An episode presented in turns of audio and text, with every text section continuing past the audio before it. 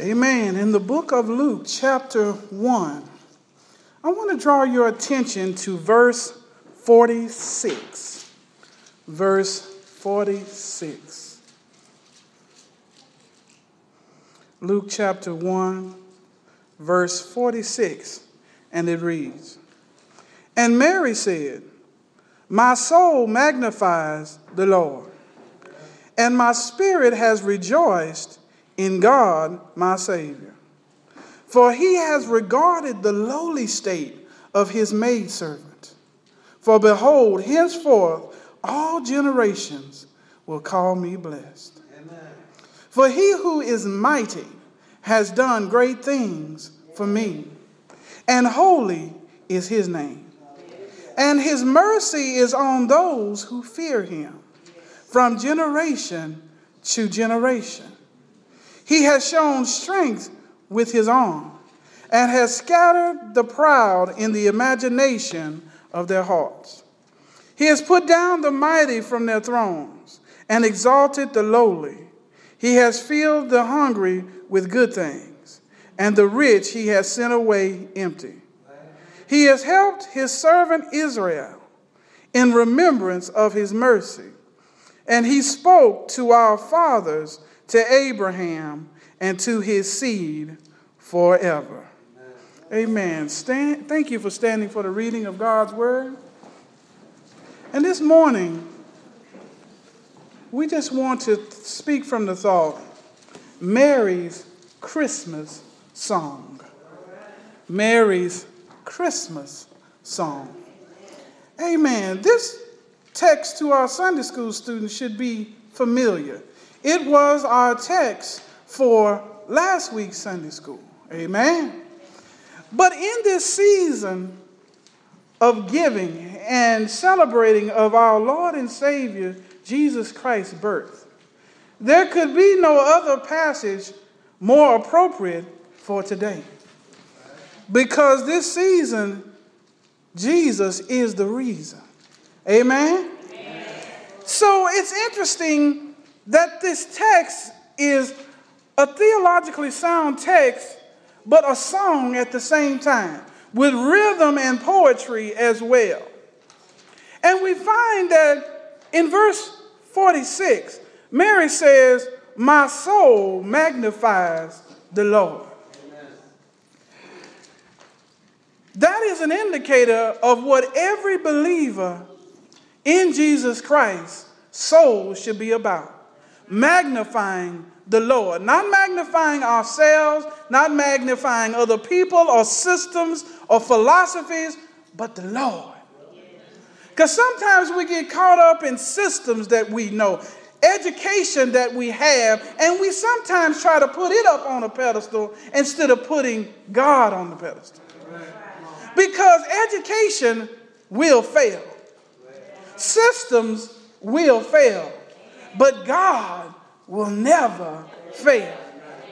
So, why magnify things that fail and falter, things that are created, then magnify Him who created all things?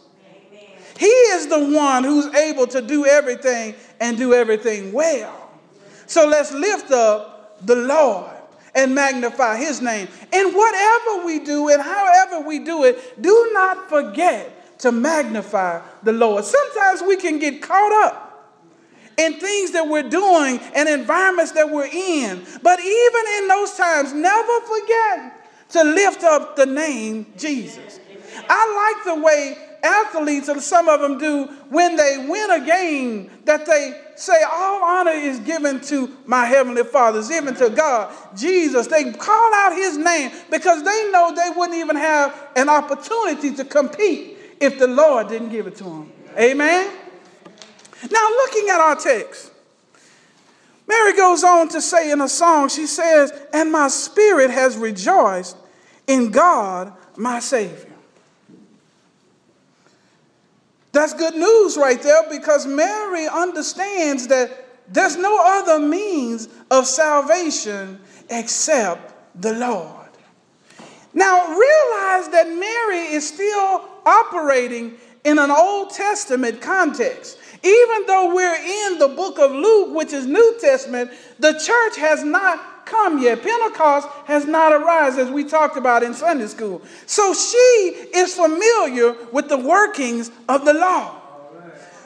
But she takes not pleasure in the law, but pleasure in her Savior, realizing that everything that she could do in the law would fall short. But she needed a Savior, which is Christ the Lord.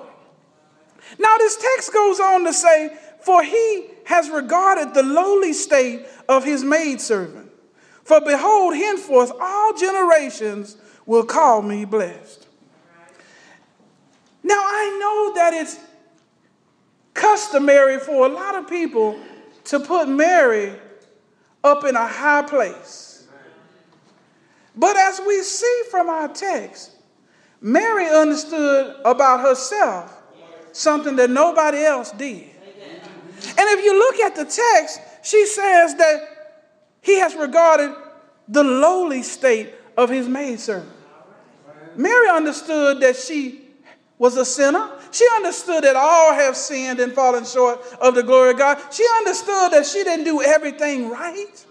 And she understood that she didn't deserve the blessings of the Lord. But she's not so much different from us. We're blessed in the Lord, and we know that we didn't deserve it. And so, a lot of times, Mary gets put at a higher place than what she really should be at. And if she was here to tell us, she would tell us so that she was just like everybody else, and that she was found favor in the sight of the Lord. The Lord found favor with her not because she was so good, but because it was his good pleasure. And that's the same story for every one of us who names the name Jesus. It's because of his good pleasure. When the Lord found me, he found me trying to be a better thief, not a better Christian.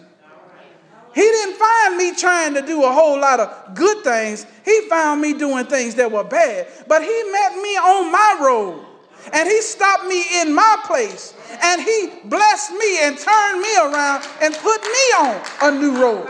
Praise his holy name. And every one of us got a similar story. It may not be what mine is, but you know a day when the Lord stopped you in your place. You were going left, but now you're going right. Ain't that good news? Amen. So every human being that is a child of God should have that story, should have that testimony of that God turned them around. So we look at our text and we see that from henceforth all generations will call her blessed. Look at the blessings of the Lord. When the Lord blesses you, it's an eternal blessing for her life that all nations would look at her and look back on her and say that she was blessed because she was the vessel in which God used to carry his son. Yes. But how blessed are we as well? That God looked upon us and said we would be the vessels to carry his Holy Spirit. Hallelujah. She carried Jesus, but we carry the Holy Spirit. Are we not blessed? As well, and it's an eternal blessing because the Bible says that we will be sealed with the Holy Spirit until the day of redemption. Ephesians, you can find that text. And so, as we go on to look at this, we see that she says, For he is mighty, he who is mighty has done great things for me, and holy is his name. And his mercy is on those who fear him from generation to generation. Mary understood, she was aware of the great things that the Lord had done for her. And that's how we've got to be. We've got to be aware that the things that are great and mighty that is done for us is not done by other people. It's not done by governments or by programs. It's done by the Lord. Because if we look back on the programs of our of our past ancestors, if you will, and the programs that were done in our past, even FDR's program of Social Security, when it was created, it was such a great thing. And in its purity, it still is, but we live in a fallen world. And so now that system is on the verge of being bankrupt because systems will fail. But we don't put our trust in systems, do we? We put our trust in the Lord. And if this world goes on long enough, if Obamacare gets implemented completely and is working, it will someday fail as well. But the Christian does not look to governmental systems for our provision. We do not look to governmental systems for our protection. We look to the Lord. The silver and the gold is his, the cattle on the thousand hills and the hills thereof. They are the Lord's. The earth is the Lord's and the fullness thereof, and they that dwell in it. We trust in the Lord. So when we look at this text, we see holy is his name. God's got a name like no other name. By the name Jesus, every knee shall bow and every tongue shall confess that he is Lord. Holy is his name. His name is unique above any other name. At the name Jesus, every demon shall tremble. At the name Jesus, men shall be delivered. At the name Jesus, men shall be caught up in the air. It's at the name Jesus. Holy is his name. And his mercy is on those who fear him for generation to generation. He has shown strength with his arm. He has scattered the proud in the imagination of their hearts. The text goes on to let us know that God shows mercy to those who are humble, those who fear the Lord, those who realize that the Lord is more powerful than them and that they need the Lord and the Lord doesn't need them. See, when we look at this text and we talk about the deliverance, undoubtedly Mary was looking back to of the deliverance from Egypt.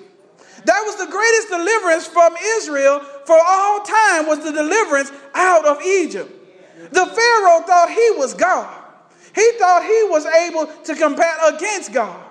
But God showed him he is the one and only true God. That God would deliver them. He would crush the proudness of those proud folks and he would give them up to all of their wisdom and drown them in the sea. But in the midst of the drowning in the sea, the Israelites were in that same sea and God preserved them showing the power of the strong arm of God. As powerful as the waters are, he was able to separate the people of God out of that water and destroy the Egyptians. Amen? Amen. So, looking at our text, we see that he has put down the mighty from their thrones and exalted the lowly. He has filled the hungry with good things, and the rich he has sent away empty. This goes on in parallel of our previous verses. Because what we see is that in that deliverance, he put Egypt down. But he didn't just put Egypt down, he put Babylon down, he put Persia down, he put Assyria down, and he puts our enemies down today. And eventually, he will put down our greatest enemies of all. He will put down the enemies of Satan, the world, and the flesh.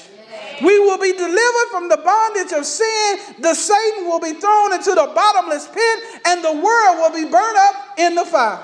Ain't that good news, saints? Amen. Because his strong arm is able to deliver. What a gift in the season of giving. He gave the Son who's going to do all these things and has shown his power over the years has showed us his power in delivering us from strong enemies, even in this world. Because he is a deliverer from the world and all of its vices. Some of us can relate to being delivered from dope and delivered from drug addiction, delivered from whoremongering, delivered from adultery, delivered from all kind of explicit sex activity. God delivers because we were under the bondage of sin. As I said, delivered from being a thief. Some be delivered from being murderers. God is a deliverer. It doesn't matter how low you've gone, God is still able to get up under you and reach way down and pick us up. So that gives us encouragement, saints of God, because every one of us knows somebody that's in a desperate state of sinfulness. But all we got to do is take a check on our own lives and see where we once were. And it ought to give us confidence to know that they can be saved as well. So, saints of God, don't be weary in well doing. Don't stop praying for those who are out there doing everything and anything and doesn't look like they're going to turn. Because God has the last say on everything. You keep on praying and you keep on trusting the Lord. You keep on ministering and let the Lord do what he does. Deacon Johnson was talking about this morning that somebody was on their deathbed and they accepted the Lord. See, the time is not out until the lights are out. So as long as blood is going warm in their veins and they are still able to breathe, then it's still time to serve the Lord. Did not Jesus tell the thief right on the cross, this day you shall be in paradise? So don't give up your prayers for those who aren't saved. Don't give up your ministry because you don't know what God's going to do, but you know what He can do. So don't be weary in well doing, but keep up the good fight and finish the course. Because just maybe, just maybe the Lord will save their soul. It's almost like the story in 1 Corinthians chapter 7 that the believing spouse should not leave the unbelieving spouse. That it says, perhaps by her good works, that the other spouse may be saved. You don't know what your walk is doing for that person who's not living right. It may look like they're not paying attention at all. But a lot of them are working and paying attention to what you're doing. So just perhaps by you living right in the Lord, by you loving them and by showing them love, that they may turn from their ways and accept Jesus as their Savior, and then they'll get on the same road as you and I. Amen? Amen. Amen. And so in our text, He has filled the hungry with good things, and the rich He has sent away empty. See, God is not interested in folks who are proud. Who folks that believe that they've done it all by pulling up their own bootstraps. The Bible says in Peter, it says that he resists the proud, but he gives grace to the humble. The whole idea of resisting the proud is the idea that God causes them to go downward instead of upward when they're proud against him. I know when we look into the world, we see so many proud people and they've got great homes and they've got fancy cars, and it seems like they're living the life of luxury. But Asaph said when he got to the house of the Lord, he became clear because he realized that this life is only temporary. They can live that way for this lifetime, but what happens afterwards? This life is only a blip on the timeline compared to eternity. So at this time, while they are being proud, they are setting up for themselves emptiness in eternity. Rich man Dives, he lived so well. But when rich man Dives died, he opened up his eyes in torments. No longer did his sumptuous meals and clothing of purple make any difference. Now all he could scream out is, would somebody, anybody, dip their finger in the water and cool my tongue? For I am tormented in the flame. See, that's the reality that the proud refuse to receive. And that is if they leave this earth, no matter how many riches they have, without accepting Jesus Christ, they will be tormented in the flame. But see, the Satan and his system continue to try to keep them blinded. The Bible says in 2 Corinthians 4 and 4, the God of this world, speaking of Satan, has blinded their eyes to the truth. But yet we continue to shine light into the dark and dismal world, that some might see the reality of their error and turn from their wicked ways. But God also says He takes care of the lowly. He takes care of those who have been disenfranchised, have been set aside, marginalized, and that God seeks to take care of them. He says, Give to the poor, for you will have the poor with you what? Always. But I want to let you know that being poor or poverty is not a license or is not an automatic exemption from hell and into heaven, a ticket into heaven. Because some look at their position of being poor as an exemption from hell and a ticket to heaven. No, God has compassion on those who are poor, those who have been dejected, those who have been marginalized, those who have been disenfranchised. But unless they accept the Lord Jesus, then they go to the same place that the rich man Dives went. We all need the Lord Jesus. It is not our circumstances that sets up our eternal destiny, but it is Jesus Christ and Jesus Christ alone. Am I talking to somebody today? Is everybody on board? Amen? Amen. So we see in our text that she continues to say and sing, He has helped His servant Israel in remembrance of His mercy. As He spoke to our fathers, to Abraham, and to his seed forever. Verse 54 is an interesting text. He has helped his servant Israel in remembrance of his mercy. In this context, Mary is talking about her nation, her people, who God has helped. Not because they were so good, but because God, in his tender what? Mercy. He remembered his mercy toward Israel. Israel was a stiff necked and stubborn people. But God kept visiting them and talking with them and saying, If you turn from your ways, then I will bless you again. I will show you my mercy. I will take you to a place that you can worship me. He was constantly telling them, If you disobey me, then you're going to pay a penalty for it. But if you turn, he told Israel, if you turn, and I'll give you pastors according to mine own heart, and I will bless you, and I will show you my will for you, and I will give you things that you do not understand right now. God continued to bless them in that way, and He does the same with you and I. We didn't deserve it. We are stiff necked people. But God's tender mercies said, Turn and turn unto me, and I've got something for you that's greater than you could ever ask or think.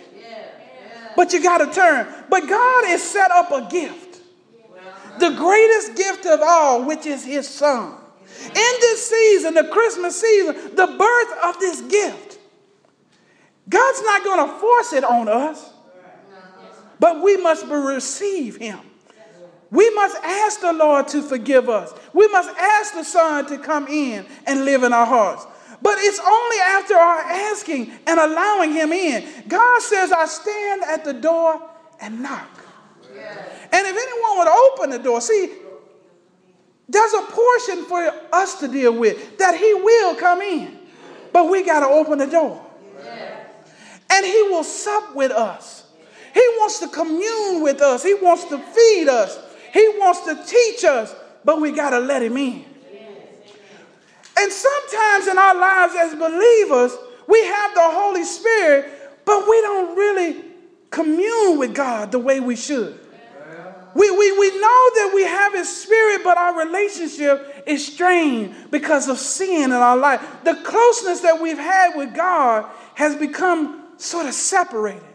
We've now began to look at how we can get things done ourselves and what we can do, what schemes and what plans we can put together to do something without calling on the Lord. But that's an easy thing to do when situations come upon you. When situations of, of hurt and pain and discouragement come, it's easier to get bogged down in that situation and forget to call on the Lord. Because those situations want to distract you and get your attention on all of the trouble around you instead of looking up to Him that can deliver you.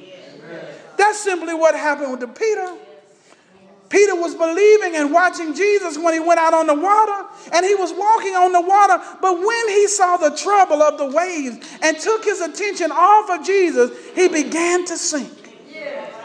And that's what happens to us when we take our minds off of Jesus, trying to get through the situations of life. No matter how arduous, we may start to look at all of the things, and all we do is get frustrated.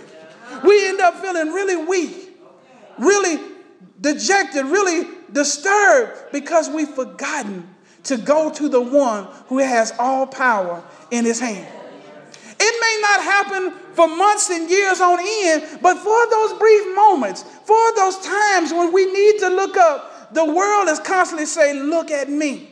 But don't y'all forget, and whatever you're going through right now, when you're feeling weak and you're feeling that you can't go on, look up. Because when you look up, there's one who's got all power in his hand. He's got power to keep you. He's got power to reach you. He's got power to deliver you out of the situations that you're in. The potter's house. He wants to put you back together again. We get marred by the things in life. We, we get hurt. We get angry. We get disturbed. We get, we get to the point to where we start to get hard. But we got to look to the potter because he wants to put us back together again. He wants to smooth out those places that have been marred by the world and its situations, by our sinful flesh that wants to retaliate instead of pray. But God can do it, can't He? What He's done for others, He can do for you and me. And so, as I come to a close, we see the Master's commitment to all that He said He would do as he spoke to our fathers, to Abraham and to his seed forever. 42 generations from Abraham to Jesus. But God kept his promise. God is a committed God to whatever he promises, he will do. He's not a man that he should lie. He will not repent against that which he promises. God said that He would be our provider, He would be with us till the end of the world. He said that all authority was given to him in heaven and in earth. This God that I'm talking about, you can depend. I know sometimes our situation seems like they're hopeless sometimes, but there's always hope in Jesus because he is a covenant keeper. Did not David say, I was once young, but now I'm old? And I've never, ever seen the righteous forsaken, nor a seed begging bread. I know sometimes it looks like we're on the verge of going to be beggars. I know sometimes our situations get to where we're so short on money, so short on resources that we think we're going to be on the street. I'm not saying what I heard, I'm saying what I know. And that God, in His time, will still deliver because He cannot be short according to His promises. So you hold on in whatever you're dealing with, knowing that the Lord is with you. Sometimes the Lord gets quiet to see if you'll just trust Him. If you can't hear from Him, you got to trust His plan. So today I say to anyone here today who does not know this Savior, has heard the words of this song that Mary sang with rejoicing and with praise, that you can get to know Him today.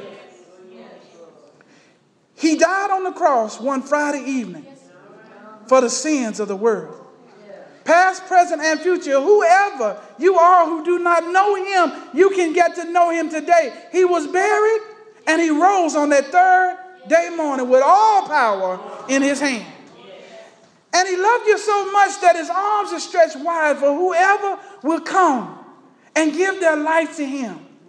It won't cost you anything because Jesus paid it all.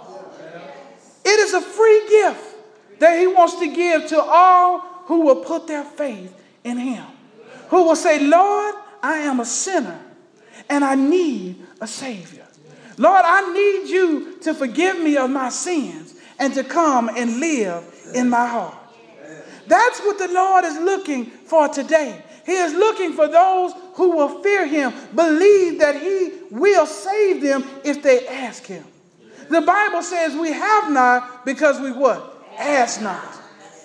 But anybody who doesn't know Jesus as their Savior today, it's time to ask. It's time to ask. It's time to get this free gift. It's time to open the doors of your heart and to let Him in. He wants to come in and live with you. He wants to feed you. He wants to love on you. He wants to take good care of you.